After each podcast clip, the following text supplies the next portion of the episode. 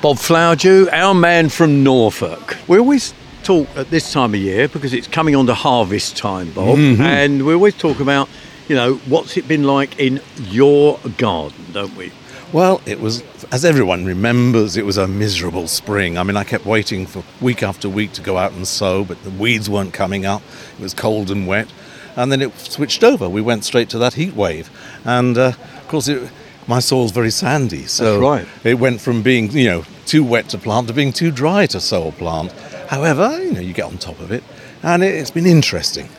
You know, watching the different fruits. Obviously, the early fruit did pretty well. Because So- they had plenty of moisture and then the, moisture. warmth. and didn't the they? warmth, so they were good. But the later fruit, the, the apples look very small, the plums look pretty poor. You know, they're going to be some, and I think one of the things it's taught me is that the perennials always do better than the vegetables and the annual stuff because they've got the roots down. They they, they deal with it. So I, I might consider giving up a bit more of the vegetables and planting a few more fruit trees and bushes. Oh, you see, is this because you're getting uh, slightly Le- less older? younger. oh, less younger, yes. Yes, less younger. But it makes life easier. It doesn't does, doesn't it? I I was saying to somebody uh, the other day that I would actually even consider GMOs if they could produce me a GM carrot tree, a GM onion tree, a GM potato tree, you know, so I could just plant the tree and then just pick the vegetables. That would be rather nice, wouldn't It- it? it- uh, it'd be, and of course, it's better for the environment. You know, trees, flower, they're good for the insects. They, they produce leaf litter. You're not having to do all the work yourself. They're a permanent crop. You know, uh, I like the idea of that. So, what what's been your your best crop this year? Uh, well, unfortunately, it's been the aubergines, which I don't really like. no, they're not my favourite. no, but I, I like to grow every year. I like to grow something that I haven't grown for a while, see how it does, and and I found some seeds that were 20 years old, And and, I'd sowed them. right?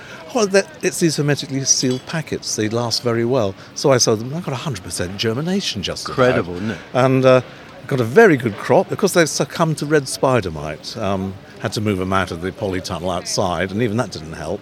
Uh, the peppers have been fantastic, likewise. They and love the, it, don't they? And the melons. I mean, uh, this year I've been growing some new varieties of watermelon, and I must say, the watermelons have been easy this year because we were, you know, they don't go out till it's actually late anyway, and it's, it's been perfect. On the other hand, the French beans, disaster or not good. the ones that I watered, good. The ones that I didn't water, not there. and runner beans Oh, struggled, they? terrible. Disaster. Everywhere I looked, Yeah. and everyone I know, the runner beans, disastrous.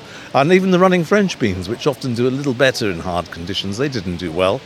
Funnily enough, I was growing some yard long beans, which are normally a greenhouse crop, but I put some outside, and uh, they didn't do quite so bad, but they come from the tropics anyway. So they're living in a tropical Hmm. world. So, Bob, like always, win some, lose, Lose some. some. Well, that's gardening, isn't it? You know, and being a good gardener is looking at your successes and kind of scuffing over the ones that you. You know, one of the great things about the vegetable bed is we bury our disasters every year.